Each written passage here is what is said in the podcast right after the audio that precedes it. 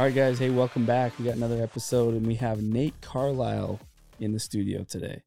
And uh, this is going to be an interesting guest. Uh, this is a guy that has brought in uh, millions and millions of dollars into his business. He started it from nothing. Um, he's he's now brought on more of his brothers and partners to be able to grow it because it's a a huge company that's growing bigger and bigger. He thinks big. Um, he's he's a guy that grew up here locally in southern Utah, and so this is somebody I'm excited to introduce you guys to. And I think there's going to be uh, it's going to be an interesting discussion because he's a very skilled person, and a lot of that came, I think, from your childhood. Would you agree? Yeah, definitely. Uh, we are who we are largely by our childhood. Yeah, and and and the interesting thing. So we were talking about this off camera so I've always had the perspective. You grew up in Hildale. I grew up in Santa Clara. Yeah. So we're 40 minutes apart. The other the other thing that's similar is that I was raised in the LDF LDS church and you were mm-hmm. raised in the FLDS church. We share the same first we I think we narrowed it down to either the first 3 or 4 prophets at the beginning. Yeah. yeah. But at least for sure Joseph Smith, Brigham Young, and then yeah, John Taylor. John Taylor probably, sure. and then after that maybe one more. Anyway. No, I think I now now I think about it, it was after John Taylor that that, the breakup started. Okay.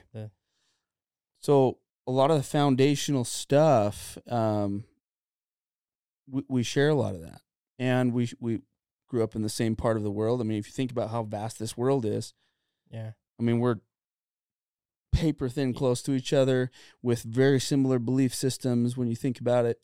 And so the the difference though that I see that I really like uh, when I look at people that grew up that I know, and I know quite a few people that grew up in Colorado City actually, and they're very industrious. It feels like the men were taught at a young age to work, like just work, but in in like your framing in commercial mm-hmm. framing, but but with construction in general, like any side of construction or landscaping or excavation or is that pretty accurate? Or yeah, yeah. Change it if I'm not. No, that that's perfectly accurate. As as a small community and everybody knew everybody, we the, the first time I went on a construction site and doing cleanup was just in the community. We had eh, uh, a common practice in the community was Saturdays were for the community. Hmm. And so we would go around and help out families that couldn't do their own thing would put get put on the list for for needing help that day for each Saturday and so we would gather around us men and boys would gather around and be sent to these different it was just expected yeah it, like it, it was, it was part it. of the practice i mean yeah. it, it was it was a day for us young men to look forward to it really was mm. and we there was there was some obviously that didn't want it, but for the most part, it was it, we looked forward to it. And why do you think you look forward to it? I'm just curious. Just just start there. I I've always loved perspective. I I never liked to be sitting around at home or mm-hmm. doing this or I never liked parties. So there was mm-hmm. there was two things going on at the weekends in that community: parties or working on other people's, helping out other people, their yards doing an addition, a remodel, whatever you want to call it, yard work, whatever. Mm-hmm. Um, and I was one of the ones that I, I just didn't. Parties were pointless to yeah. me, so that's why I look forward to it. Just get out, get to know people, learn perspective, l- do stuff with my hands. Yeah, yeah, that's cool. I um I actually didn't know that. I didn't know that you guys on Saturdays would go out and do that. Um, and then when you say parties, like what what were those like? Like picnics or you know food get-togethers or what what was that like growing up?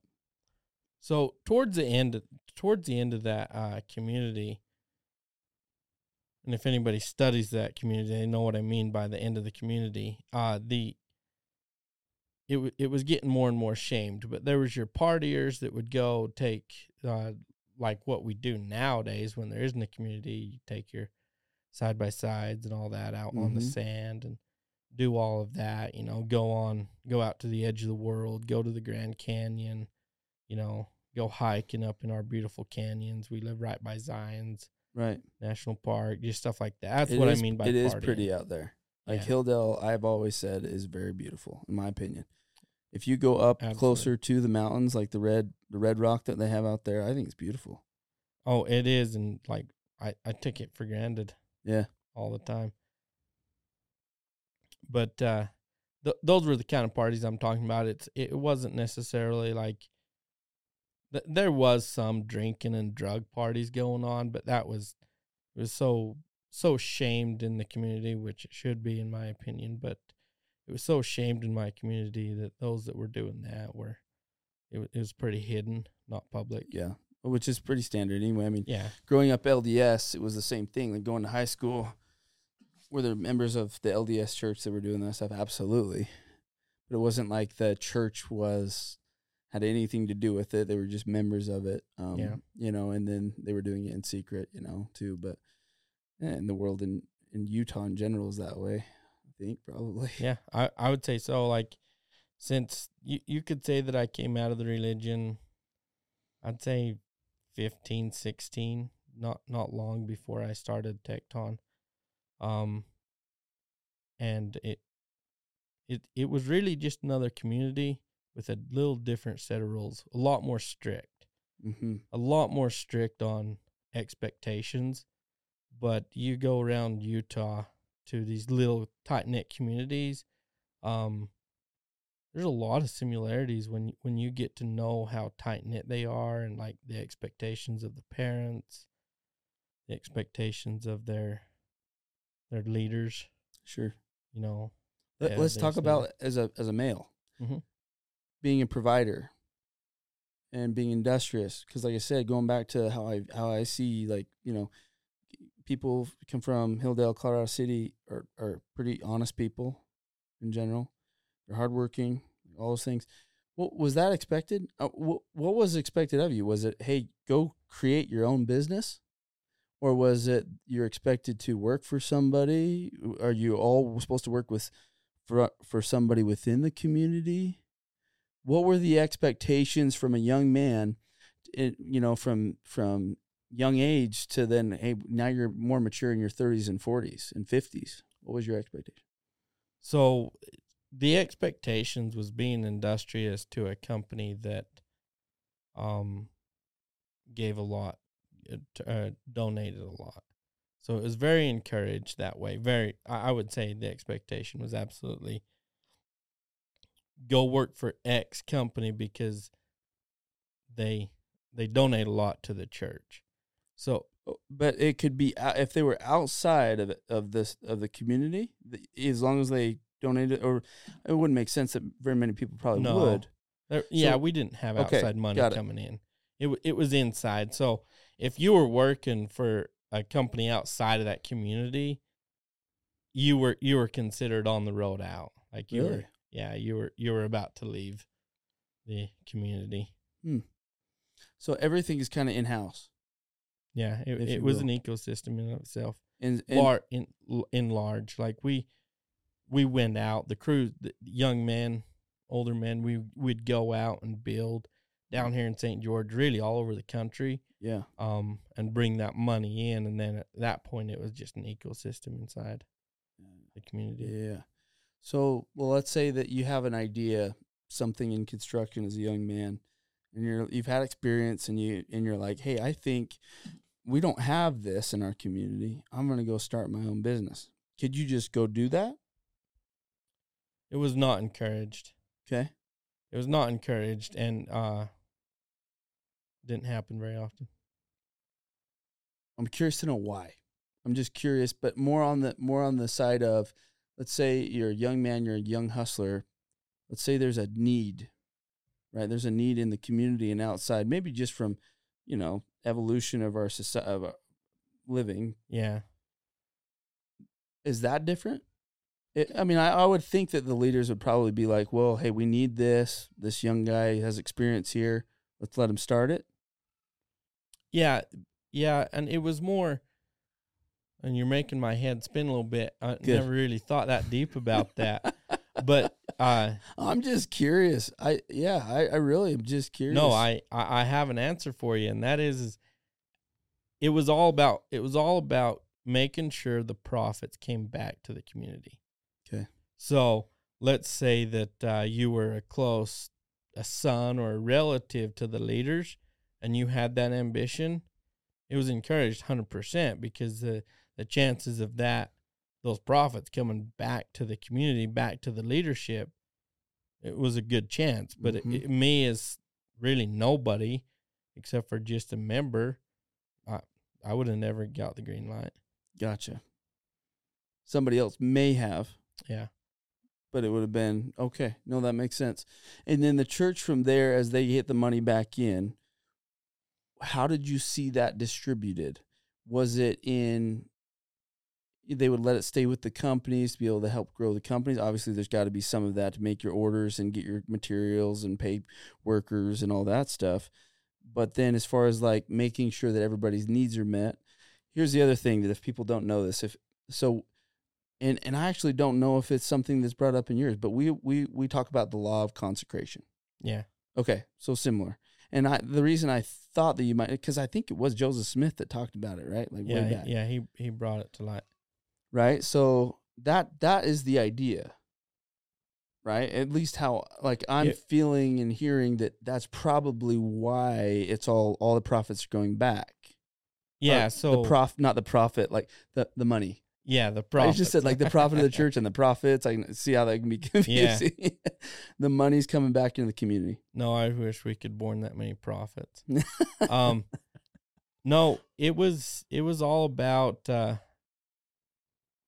giving what you didn't need, absolutely need. And now it, the the one important thing is it, it got this way in the mid to late two thousands. Um, as far as like, it wasn't this way back in the nineties when I was born. It was a really a freedom. Like you had a lot more freedom to do what you needed and then turn money in as you could. Obviously, the ten percent rule stayed in place. You'd just like the LDS, you turn in ten percent mm, A tithe, A tithing, yeah, and then after that, it was turn in everything you don't need.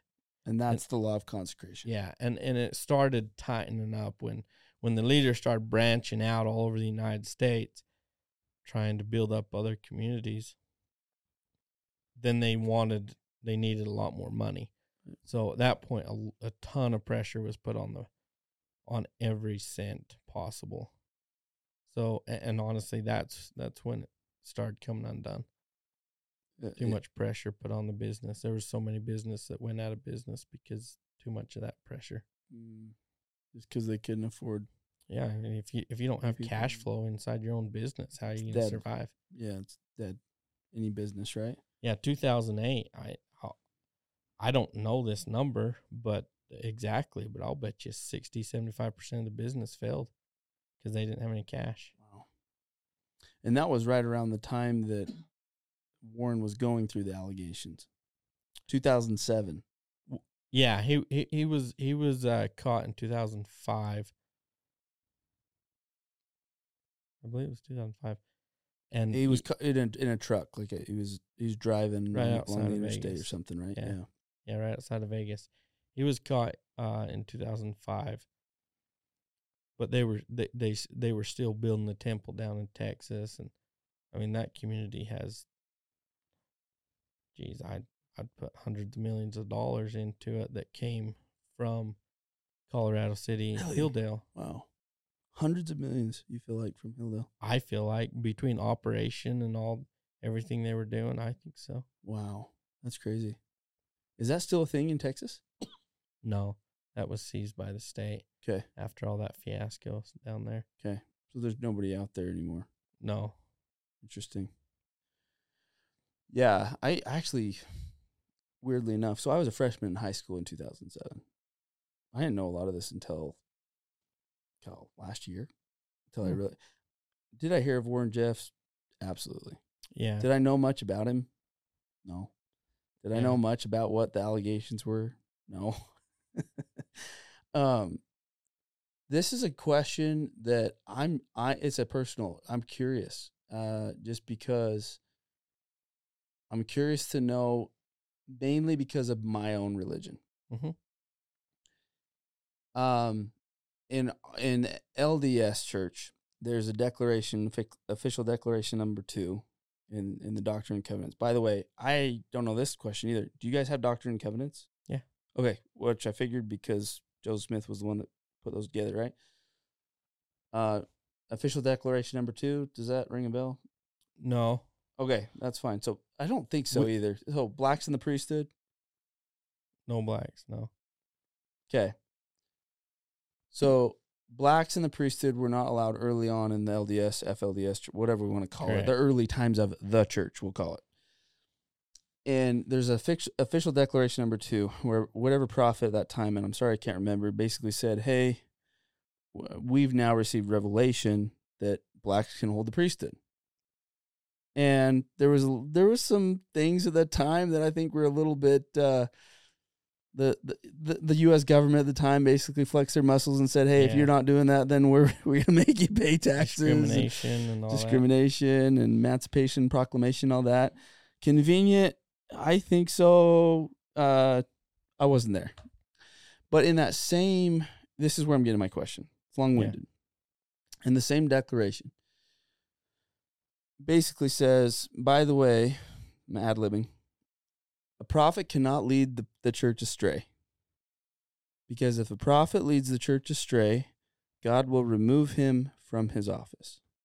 Mm-hmm. And that basically, to members of the church, basically means he'll be killed by God, he'll be removed, and so, he'll be taken, he'll just vanish. Something will happen Yeah. because God will not allow his church to be led astray. Yeah. Convenient for the church leaders. that's how that's how I kind of feel about it. Um, however, I think that a lot of members kind of see it as like, well, they're they're they are human, and I hear this a lot that, well, when he's speaking as a man, he's speaking as a man, but when he's speaking as a prophet, he's speaking as a prophet, and he's never wrong there. Yeah. I'm like, how do you distinguish the two? You know, I I, I kind of have a hard time with that one. Okay, my question is, that's how I feel about my side and and how I was raised. Is I go, I don't think that's safe. I don't think that's safe for me. Um, even when President Nelson and, and he didn't force anybody to do this, but when he basically said, "Hey, I highly encourage people to get the COVID shot," Yeah. I wasn't like for against hardcore either way. I just when he said it, I was like, not for me. Like, I don't care if the prophet said. And I heard so many people though in Utah say, "Well, I don't really know, but the prophet said to get it." I'm like, no, he really didn't. And you're just gonna go blindly believe because a man said to do that. Well, he's the prophet. Yeah, but like he, you know. And now I have a friend that's 23 years old that got the Johnson and Johnson shot, and he has myocarditis, and he almost Wow. died. And I've had two friends that have died from the shot. I've had they're young in their 30s, and I have two others that almost died but caught it right in time, and now they'll be on medication the rest of their life. Wow. And it came from either a mission president that's home to get it or church leader, and so I'm like, okay, that eh, like to me, my gut feeling was right. I haven't even asked the question. Question is, how do people feel in general? I'm sure there's difference in opinions, and maybe your opinion is what I'm really asking for. After Warren Jeffs got accused of the things that he got accused of and got thrown in jail, what is the common feeling among people in the church? Well, the, the the easy answer is if they consider themselves still in the church, he's done no wrong. Um, there, my mother's one that she, she strongly believes that he is still the one man. You know, he- is still the prophet, and he's done no wrong to her. Like it, it's she hasn't even seen the evidence. Evidence. There, there, there are some few that are so stuck on the fact that he he can do no wrong and he'll never lead us astray that he's he he has dementia the worst dementia ever right now sitting in prison his health is so terrible Really? and they're still trying like there's there's a big group big portion of them still trying to take orders from him like really? he, he he he makes no sense and you can see that in every revelation like in one paragraph he'll he'll uh That's like repeat trying. himself like 10 times That's like trying to take orders from Joe Biden. Yeah like. Oh no, that's so true. that is so true. I didn't think of it that way. It's like Joe Biden in prison. How would that be? Well, That'd I be think so it'd be cool. great, but aside from that, uh, Um, uh, I'm gonna get um, some some freaking uh, AI is gonna catch this on my podcast and Yeah. throw me on the on the the hate list. They're gonna cancel my podcast. Yeah, they are. Well, nice thing is I'm here. I was here at your last podcast. The uh that brings up a point. The the way you explained the LDS is so much it's so much how we were. Like it's like they said it, we must do it. Yes. Um I don't differ from my father very much, but in my father was LDS. He FLDS he was LDS. and then converted to FLDS. He converted to FLDS. That's rare. yeah, no, he, he I think he was one of the last ones that ever did it. He did Wow. it in the late sixties. I believe late sixties, early seventies. And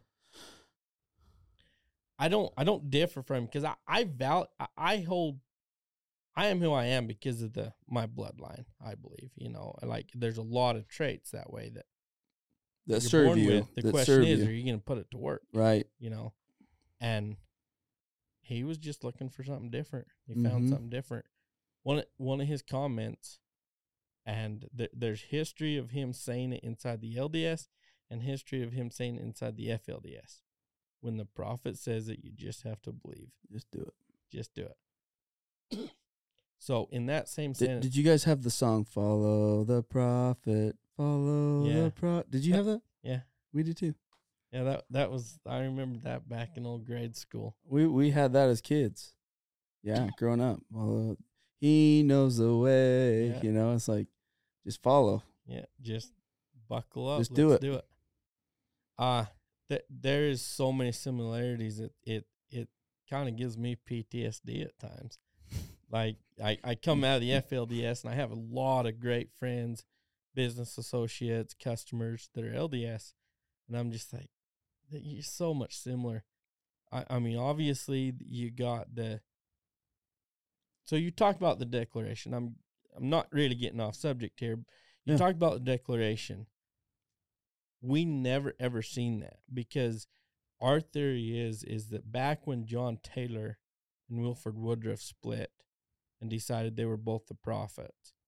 Um, that's my interpretation of it. But uh, yeah, yeah. it was it was like 1890 or something like that. Okay. I I don't know. we were not we were not supposed to read the Doctrine and Covenants or the Book of Mormon that was printed after that time. that time. So we were actually Yep. living when it come to doctrines of the church, we were living that far past. Mm-hmm. And so but but as you said in the beginning, it's so similar It is. in the ground roots. Mm-hmm. Um And both sides are pointing fingers, saying we're the right one. They're not. Vice versa. we have the priesthood, and the other side saying we have the priesthood. yeah. Interesting time. It would have been interesting to be a fly on the wall at that time Yeah.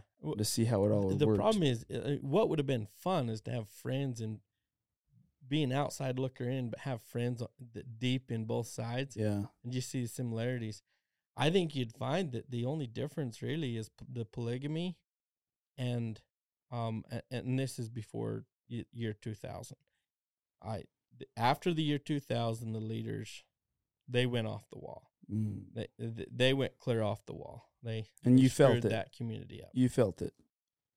I was too young to feel it that time. That's me looking back and and hearing my big brothers, my my uh, elder friends that were in that area.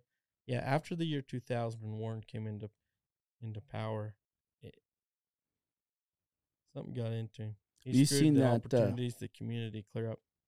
You seen that show on Netflix at all? The Keep Sweet documentary, Warren Jeffs. I haven't. I I've seen there's there's one on Peacock. I think. I'm sure there. I'm sure there is, and maybe it's the same one. I, it's I, th- I think I've heard of two. I haven't seen that one. There's another one on Peacock, I believe, that I've seen. Um, I I, th- I find that one a little bit interesting. Um, that was the. F- I probably watched that a year or two ago with my wife, and that I think was the was the show that helped me see. Wait a second. Wait a second here. I'm pointing my fingers at these guys, saying How could they do that? That's so crazy. How could they have multiple wives? How could they just give all their money to the church? How could they? And then when I uh, when I really break it down, watching that show made me realize, wait a minute, I'm not that different. Yeah. I'm just saying that I'm the right, I'm right, and they're saying they're right, and I'm like, and so it really has helped me grow so much in the last couple of years in the perspective that wait a second here.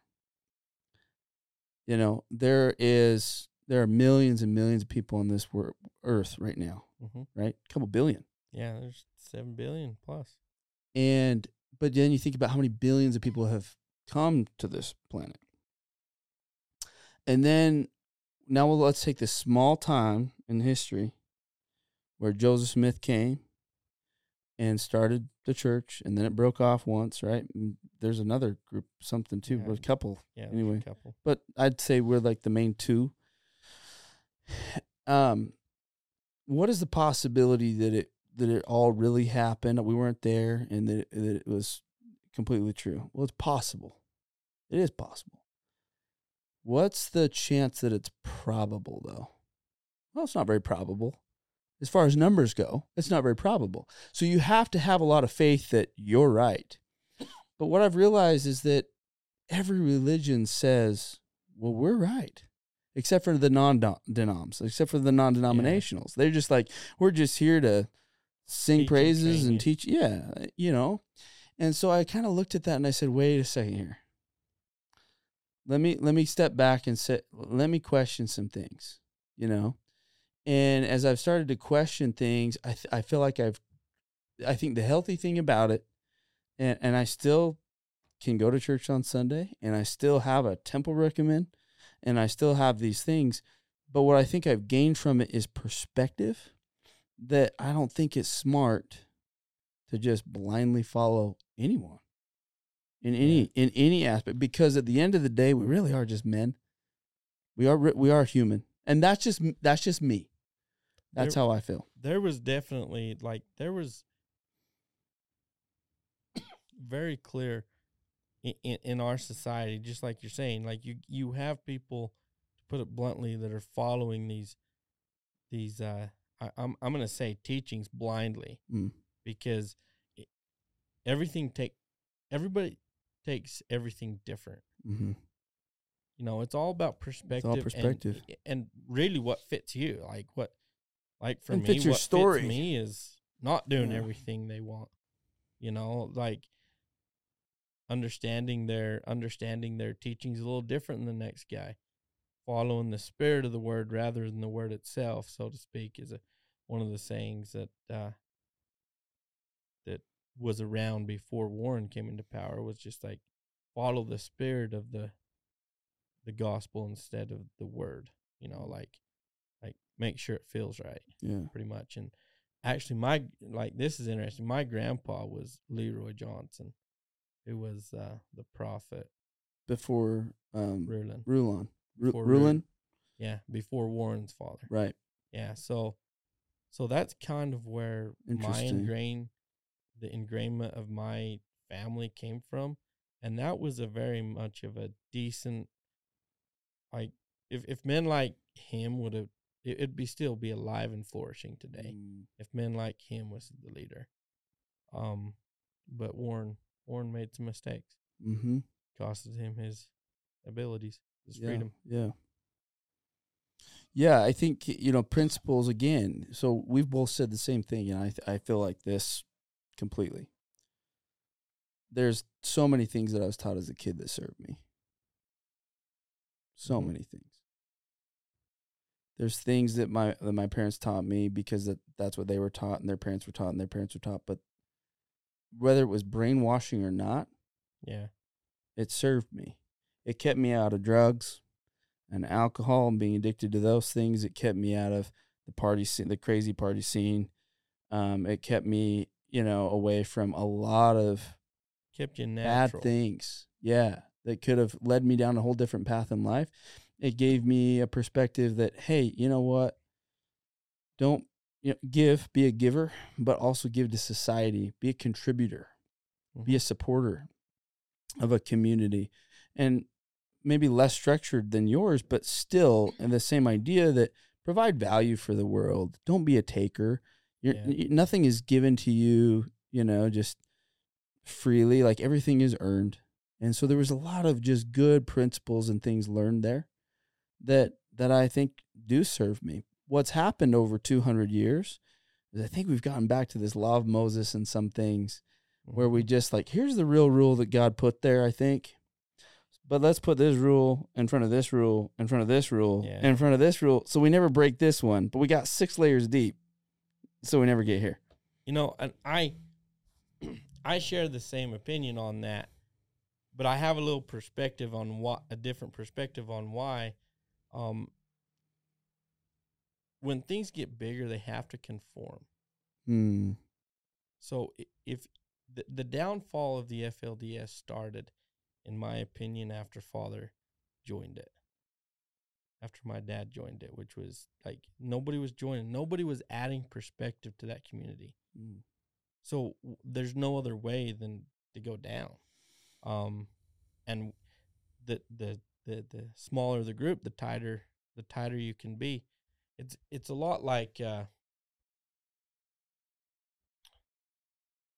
my family watches NFL, and part of them were uh, bitching about how it's gotten soft, how people aren't able to hurt or to hit Targeting and tackle The quarterback and the truth of it is, is because it's so big and there's so many eyes on it nowadays. their assets. So they have to protect their assets. exactly. So it's it's not like one player can get hurt and they won't. They'll just get railed all over their Mm. fan by their fans, Right. Because everybody's seen it and it's a big deal. It's the same thing. The bigger you get, the more you have to conform to society, to to what the individuals of the group want to do. Right. And I think it's a it's law of nature, really, if you think about it that way. Yeah. Like if you Yeah, that actually is an interesting perspective. Um, I think one of the things that both of the churches did well in was being industrious and making a lot of money.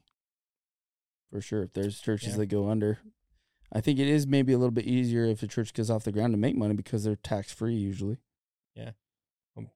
I'd like to see what they do if they don't have the money they have. What's that? I'm just saying, like Yeah. pull the money away and see what they do. Yeah. See what yeah. the leaders do. Yeah. Yeah, I, I See think it's per- interesting because, you know, in the LDS church right now, what do they say, three hundred billion dollars? I think. With cash flowing assets and I mean they're I don't know what they're they generate in revenue, but it's gotta be an insane number. They, and it- it's growing. Yeah, there was a there was an article. I, I don't I don't follow it. I mean, I, I love the business principles that religion teaches us. Mm-hmm. I I I I love that aspect, and I have high respect for religious leaders that can make a profit. You know, Mm-hmm. like it's it's principles. It's like follow what they're doing, and you'll get there. Dude, that's so weird. It's it's interesting because I was just talking to my wife about this like it was either last night or the night before. I was like, you know what? One thing that I think is admirable about the non-denoms is they they treat it some treat it more like a mastermind, where it's just minds getting together to think about religion. When you have ultimate truth claims, it takes that and puts it in a different perspective. So, for instance, if you say an ultimate truth claim saying that we are the only true church on the face of the earth, now you've made it black and white.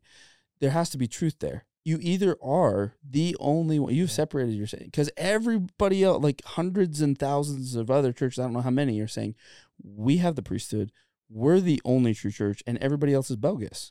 Well, they can't all be right though, because that claim in and of itself is saying we're the only one, right?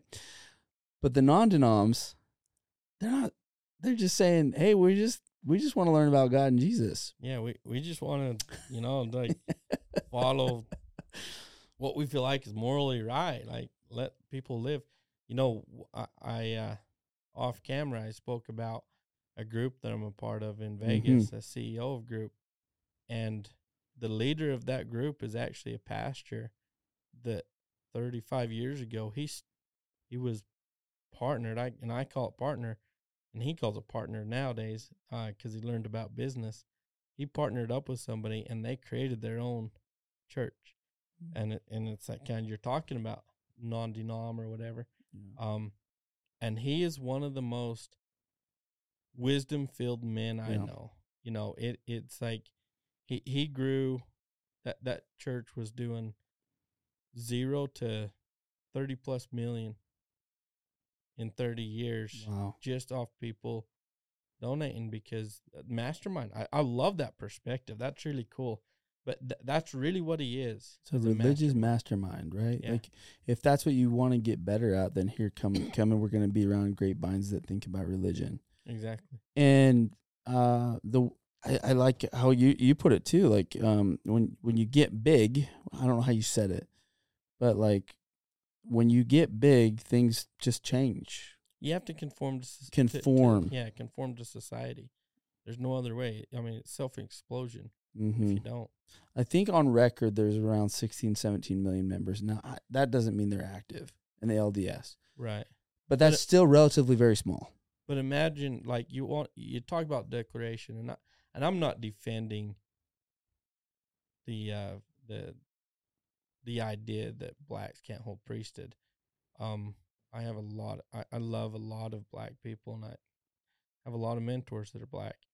Um but why did that happen? My opinion it was getting too big to ignore. Yeah. Yep. Ha- had to. They're making too much money probably. And Well, well, how how like how how in a society could any sizable organization ignore the fact that blacks can and are equal right. in a lot of ways? You can't ignore it No. when you're that big. So, I th- there's the reason why you have the declaration. You know what's interesting too is that there's actually eh, according to some sources that I've read, there's no real proof that Joseph Smith ever said anything about pre- the the black people couldn't hold the priesthood in our church. Yeah, It usually came from Brigham Young. And that's kind of where it started. And and then it was ended right around the time when the federal government basically said, Hey, like if you don't, then we're gonna come after you. yeah, and and to defend the LDS and and ultimately the FLDS on black, um, is a lot of the rules and expectations were built before the Civil Yeah. War. And we all know what And it um, was the culture. sla- slavery and all that. Yeah. It was the culture back then. Yeah. And and so a lot of the foundation of those two churches was built before blacks before the Civil War when uh, and before then all the blacks were slaves. I agree. So that culture created the rules that they were living by. I agree.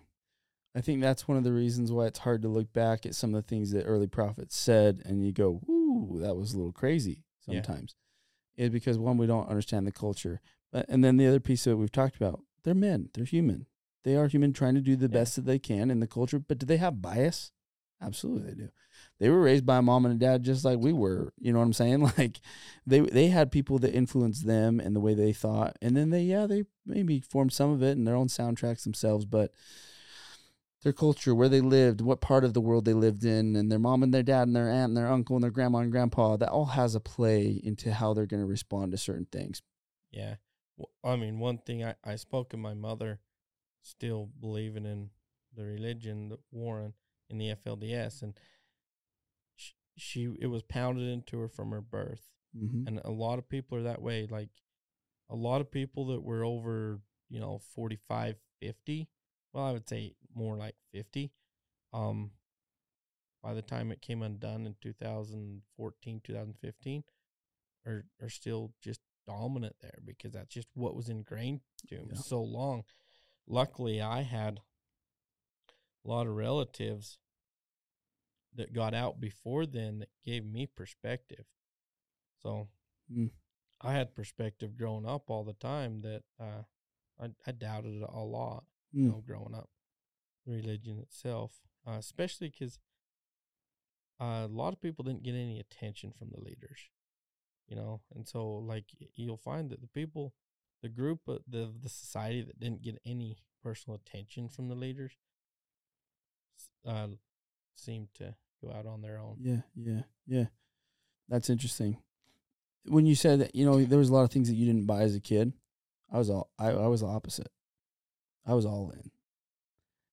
I so I my solo you- we mentioned off camera that you that you listen to one of my solos and Uh-huh. one of those solos that you guys can look up is me talking about homeschooling. Mm. And I think in that solo, I think it was in that solo, I kind of mentioned that, uh, you know, I, in some ways, I felt like I was a member of the FLDS in the sense that I was kind of sheltered more from what my friends were. If you can think of it, I was homeschooled in my ha- like in a very religious community. All my friends were the same member of my church. Uh, my mom and dad were my main teachers. Um, I had one friend that was a homeschool kid too down the street that his mom would sometimes mentor us in a few things that she was good at. And so in my mind, it's it, it's a version maybe uh, in in some ways, and I felt like I can see now looking back. There's some things I think that most I think most things serve me, but there's some things that I would change, and I think that's probably every person's childhood, you know. But um, I- I the the way that I am today about all of all of that and how how I was raised. And I'm curious to know your thought on it too. Um if this if the at- the LDS church is the only true church on the face of the earth. I'm screwed. There's a lot of people that would be right. Which we actually don't believe that anyway. We actually believe in work for the dead and all this, Yeah. and everybody will just accept it later on, which is a whole nother topic that we won't get into. Right. I sorry I interrupted. No, it's good. I like it. Um, then, and if if if after the split, and even before that, that God really did appear to Joseph Smith and and give him the you know eventually the Book of Mormon helped him translate it and all everything after. If that all is true, because it either is or it isn't. or it isn't, simple. Well, then by challenging it and asking questions, but in the right heart and frame of mind that, hey, Heavenly Father, like I'm I'm realizing that I was born in this, that I was indoctrinated into it, that I, you know, and I really just want to follow you and know what you want for me. Then if it was the only one and only true church on the face of the earth and I'm questioning it, wouldn't I just land back there anyway? Because my heart is I want to be where you want me to be. And if you want me to be here, wouldn't I just land back here? And so I think my whole point in all this is I'm not trying to tell any of my listeners, go get excommunicated from the Church of Jesus Christ of Latter day Saints, the LDS Church. Yeah. I'm not saying to people that may be listening to their FLDS saying, go quit being a member of the FLDS Church. I'm simply saying the principle that I feel like is the most safe for human beings on the face of this earth with imperfect people trying to start religions is that you have to think for yourself. Because we all, in my opinion, are entitled to personal revelation and we should be able to question it because if it is the only true church on the face of the earth, you would land back there if your heart is right and you're trying to do it the right way, wouldn't you? Yeah.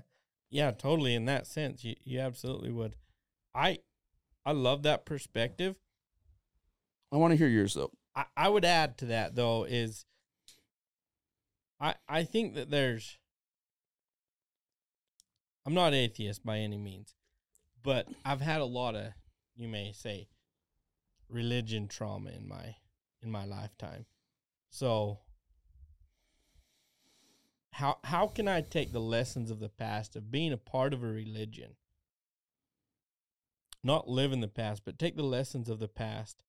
I'm obviously who I am today because the experiences that I've went through and how I went through them, how I chose to go through them. So how can I take the principles of the past and put them in put them in practice and put them in repeat?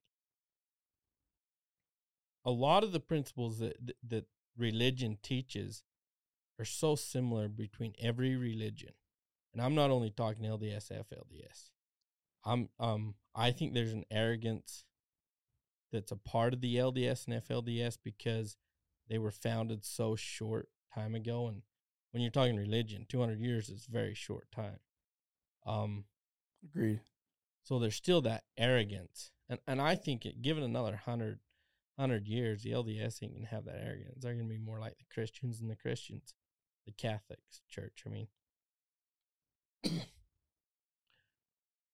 the the laws that bound the laws that religion are based off are nat- laws of nature. And that's the way I look at it. Mm. And I, I, I don't think I think if you followed what you truly individual, and this has been my experience, and that's why I'm speaking of it this way. Um, I'm not trying to tell anybody to do anything different than what they feel like is right for them, but I, I like I like to say that there's that the right and wrong is perspective Mm. between each person. Like your right may not be my right, your wrong may not be my wrong. One thing for true is you can't injure people and you can't do them wrong. Mm.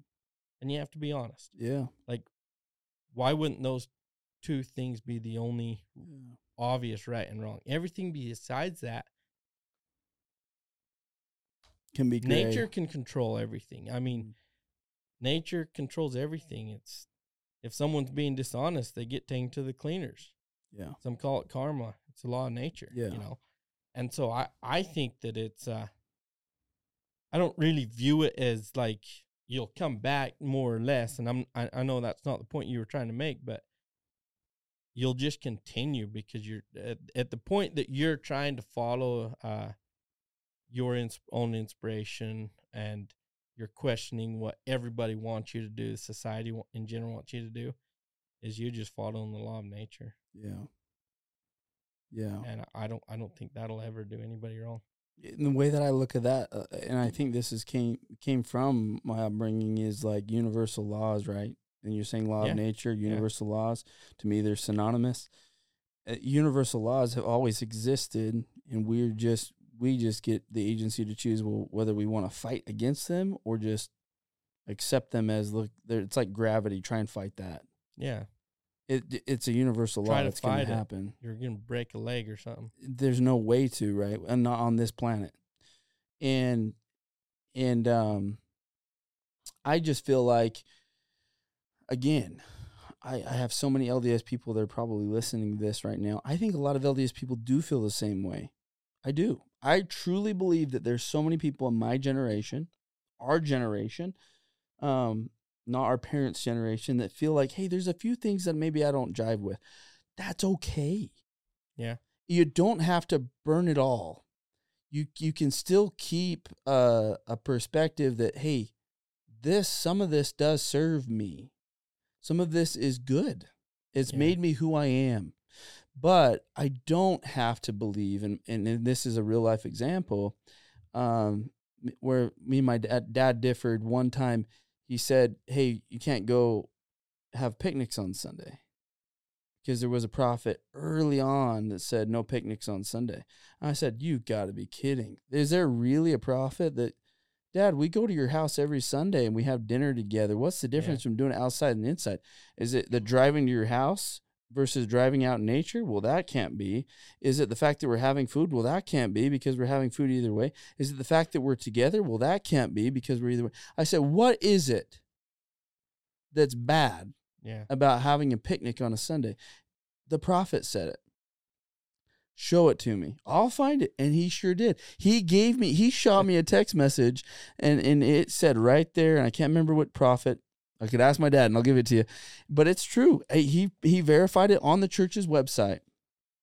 And I said, my response back to him was, Dad, that may have been a prophet that you were alive for in your day, but I wasn't. And and personally, I just be, think that is the biggest load of bull crap I've ever heard. The point to me, the principle to me was that we're trying to build family memories and experiences and we're getting together. Why wouldn't God want us to do that on a Sunday? That's how I looked at it. yeah.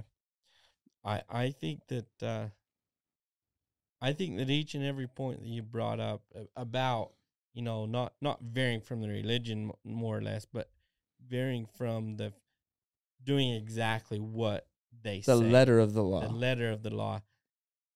You, y- the way that I've seen that your every point you brought was just valid and and had a law of nature behind it. Like, yep. why wouldn't you get out in nature and we were preached that a lot too. Like Sunday, you were at home. Hmm. You were at home. You're reading your scriptures. You're Yeah, with your family, like, doing nothing. No TV, no nothing. Three or four. Like for for me in my childhood, we had we had Sunday school Mm. at eight o'clock in the morning.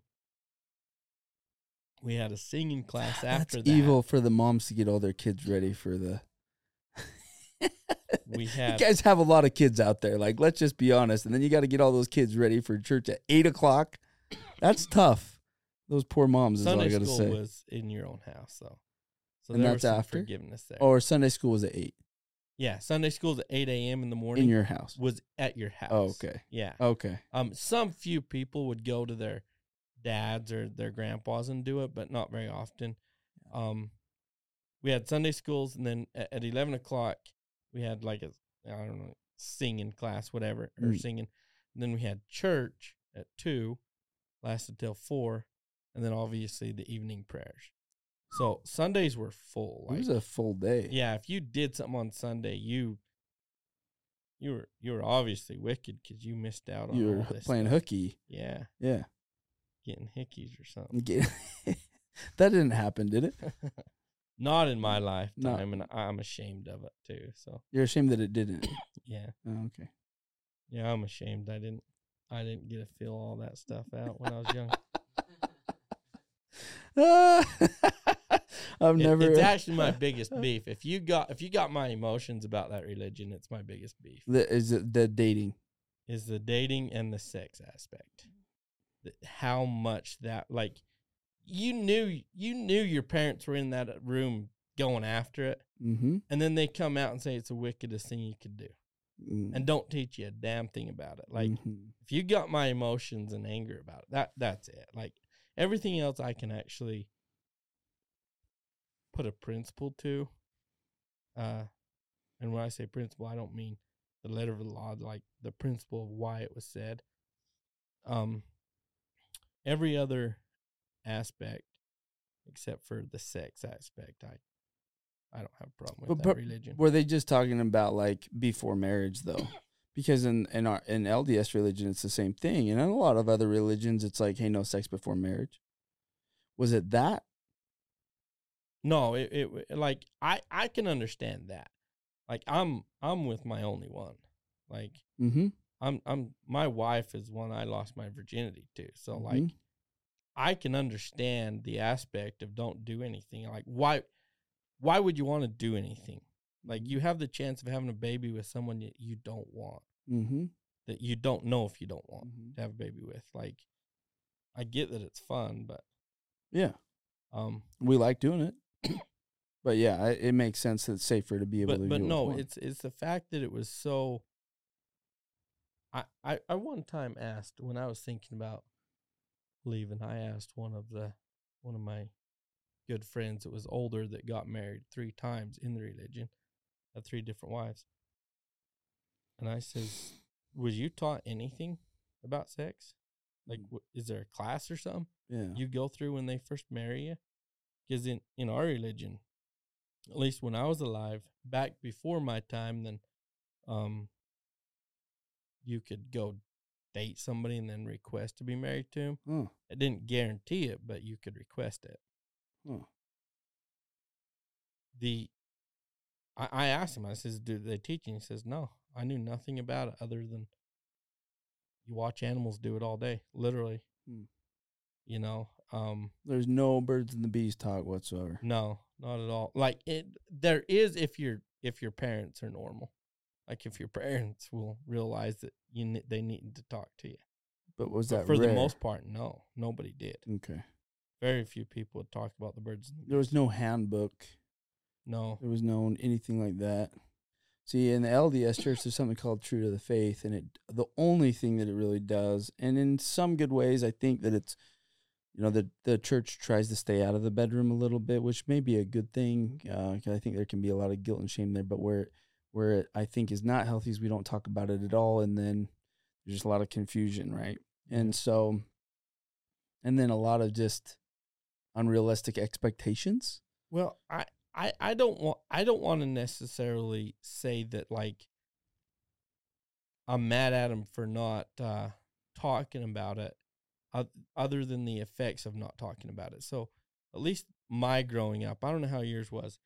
It was so avoided, more th- more Mm. than punished. It was so avoided that naturally it's just like it's wicked. Like you don't know anything Yeah. but then your body's natural still. It's like your body does weird shit, you know, and you think you're wicked or whatever the case is growing up because uh, puberty hits when you're 12 and nobody, that's way too young to start talking about everything. Yeah. And it's different from a- for a male than it is for a female, to be honest. Yeah. And, and uh, I think it's a little bit of uh, uh, screwing around with your mind. I think that, like, I think it puts a lot of people in a bad state of mind. I agree. because all those hormones going around and then you're trying to bottle them all up and I agree. trying to I that's the way I don't like it. Is it is is the is what it caused. I agree. I'm gonna step out on a limb, and I, uh, I don't care whether people judge me for saying this what or not. Yeah, I am who I am, and I'm gonna say what I want to say, and that that just is. Yeah. if you don't like my opinion, go listen to somebody else's podcast. My opinion on masturbation. Yeah. What's better for a young man who has an, a sexual, just natural sexual desires, for him to go privately in his bedroom, take care of it without pornography, without another girl, without another person, or to bottle it up, to hold it in, to have what we've been told in the church is uh, to let the factory is what we, what was named it, that that it's a factory. So there's a Boyd K. Packer came out and and I read it. My dad gave it to me when I was going through puberty. Hey, that you're basically when you ejaculate, um, and have a wet dream, Uh-huh. then that's just your factory is what we're going to call it just naturally letting Doing go and thing. doing its thing and that's the way that god intended it is only that way. And i'm like as a kid i'm like okay. And then was i perfect in that? No. Were most boys in my opinion? No. I would i would feel confident in saying that uh over 90% of men at some point played around with it because it's your body because it feels good because you're going to figure it out and then when you do like to your point oh i'm wicked. Oh Yeah. this was wrong. Well it felt good so that is like this huge pleasure but i got this huge shame over here Yeah. and they don't go well together.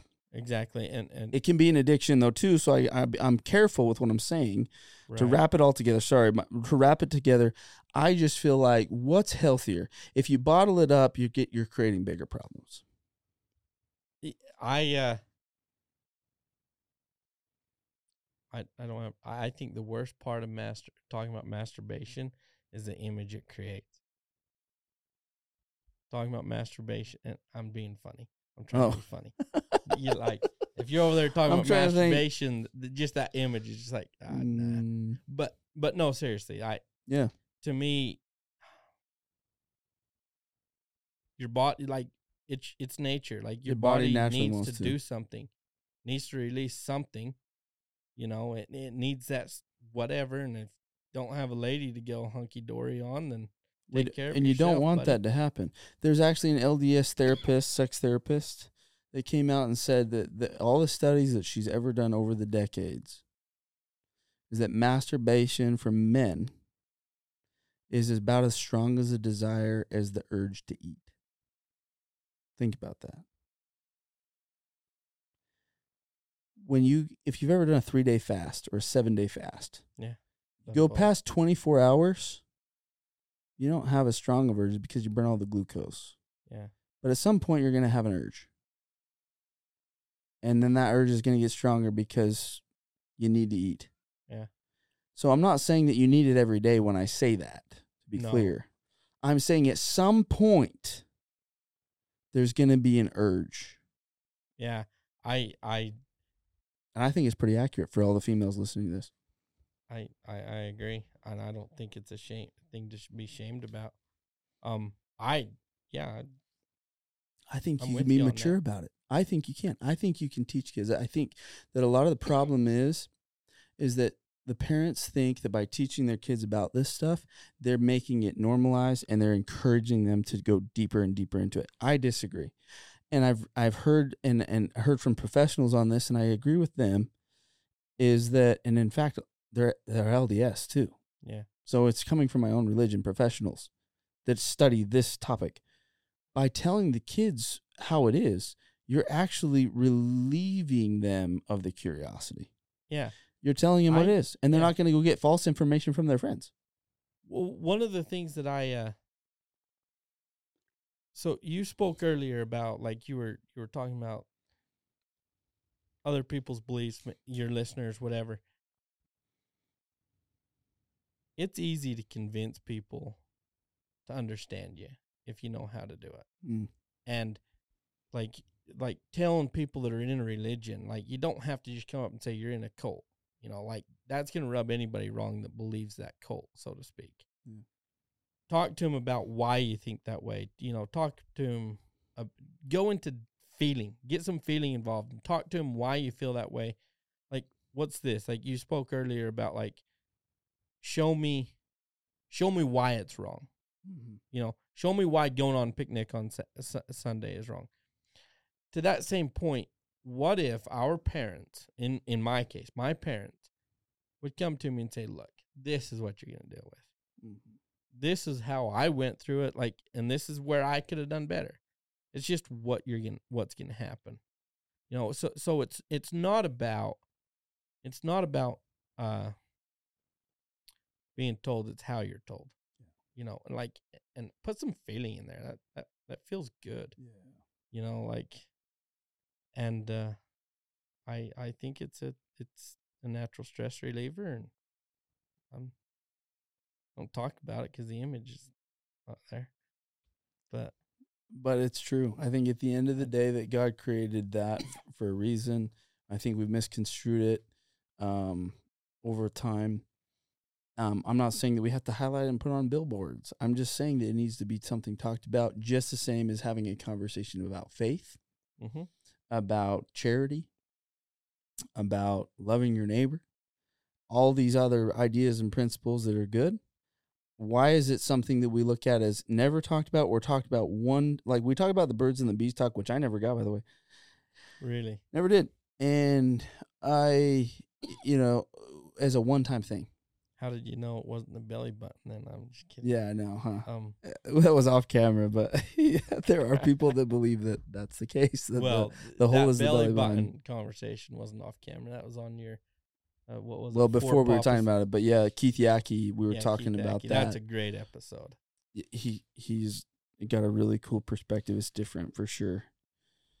And, and so anyway, my my opinion is like do I think a little bit different than the traditional way that I was raised? I think so, but I still think you can. And I think you still can think that way and still hold true to a lot of the good principles that are there. Because a lot of the other stuff in my opinion should be challenged, has not been challenged and should be challenged. I think a lot of people are unhappy with them anyway and are starting to see it, but nobody wants to talk about it. And it goes back to where we started. We don't challenge those things because it was said by a prophet and prophets are infallible or something something like that. It's written, it's written in stone. It doesn't change. It's doctrine. Bull crap in my opinion. Yeah. Have you have you ever heard of peer pressure? I'm sure that that was that to to me that was every other word in our religion. Don't give like going through school. Don't give in to peer pressure. Mm, Tell me I'm wrong when I say that every most staunch LDS and and FLDS parents are constantly giving into peer pressure of their society. mm. Just in a way that they don't see. Yeah, it it, it they, they can't see it because they they think. But why wouldn't you do something? What do you do in your bedroom? Would you do it in front of your neighbors? Mm. And I'm not saying sexual stuff. I'm just saying, like, what videos In do you private, watch? You sure. know, stuff like that. What would you do in your own home that you don't do in front of your neighbors? There's a lot of There's a lot of going on. things that I wouldn't. Yeah. Yeah, and I, I think that's peer pressure. Mm, I think it's given into the pressures of society, Yeah. and that's what I don't like. Yeah, So you're I- conforming for sure. I had somebody the first time I ever heard this, and man, we've been going a long time. This is fun. This to me is fun. So we need to wrap this up here pretty soon. But I, you know, one of the things that I remember is at 14, somebody asked me, it was a, a mentor of mine at 14. And he said, How much of the way that you talk, walk, dress is influenced by your peers? And I really tried to be honest with it at 14. I'm glad I did. I still remember this. I remember where I was, remember kind of the thought process behind it. And I was like, God, at first I started like 70%, 80%, 90%. And I was like, gosh, it's like 100%. As I got more and more honest with myself. And that hit me pretty early on at 14. And I've gone through waves of my life where I think, God, am I doing this because I want to do it or is because I think other people will see me a certain way? Yeah. Is it because I like it? And that's hard to distinguish, man. It really is, at least for me. Is it because I, I like it? Because a lot of the things that we do in general anyway are because we see somebody else do it first. And so, how do we know? Is it like, well, is it just because I want to look like them and look cool, or is it because I like it? Well, even when you change from doing that one thing that you've been doing, is because you've seen someone else do, Do it, something different. something different, so you, so you want to do that. Um, but no, I it's I think societal pressure is is real, I agree. especially in religion.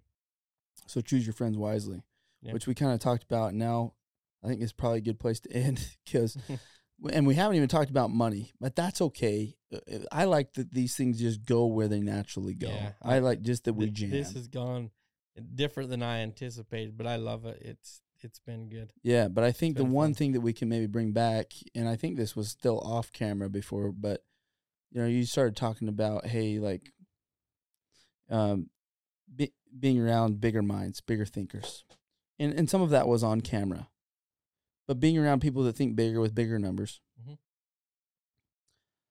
Gosh, I think that's important in every aspect of life. It's not just numbers, right? And I think you would agree. In every pillar and area of your life, just be around. The cool thing about being an adult is you get to choose now who Yeah. your people are.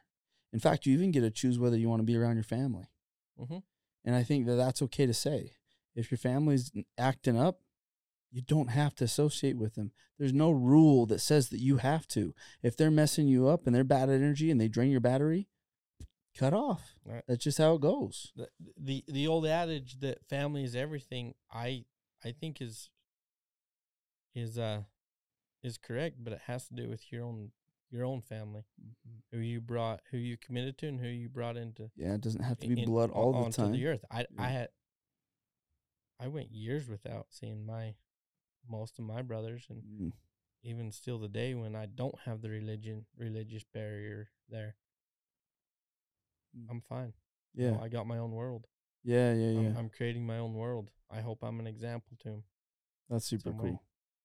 That's super cool. So go create your world with people that think big.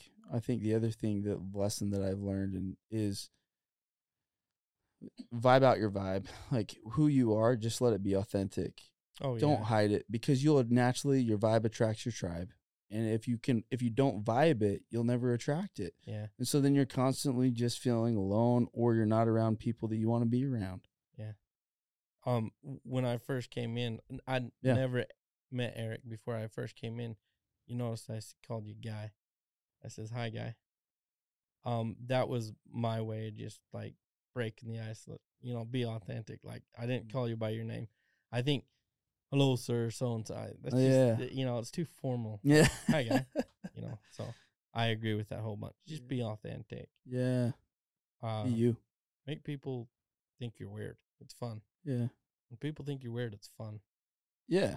If that's what you yeah, if that's what you want to do. Again, it goes back to be authentic because that's the only thing that is really unique about you is you. Yeah. So this has been fun, dude. I I never knew yeah, I never knew that I would have a podcast an episode like this. Uh It, it's it's not what I expected. Not me I'm, I'm either. glad we had it. even was even fun- when we sat fun. down and I and and we kind of hashed out before this, I didn't see it going this way, but it's been fun. So thanks for coming Yeah. in, man. It's Yeah. been a good Well, time. thanks for having me. Yeah. Eric. Hey, if you guys feel like this has been of value to you, share it, get it out there, share it with as many people as you can. And uh, we appreciate you guys always listening and staying committed to these things. Just know you can reach out at any time. Um, you're also starting your podcast or have started it soon. Where do they find you?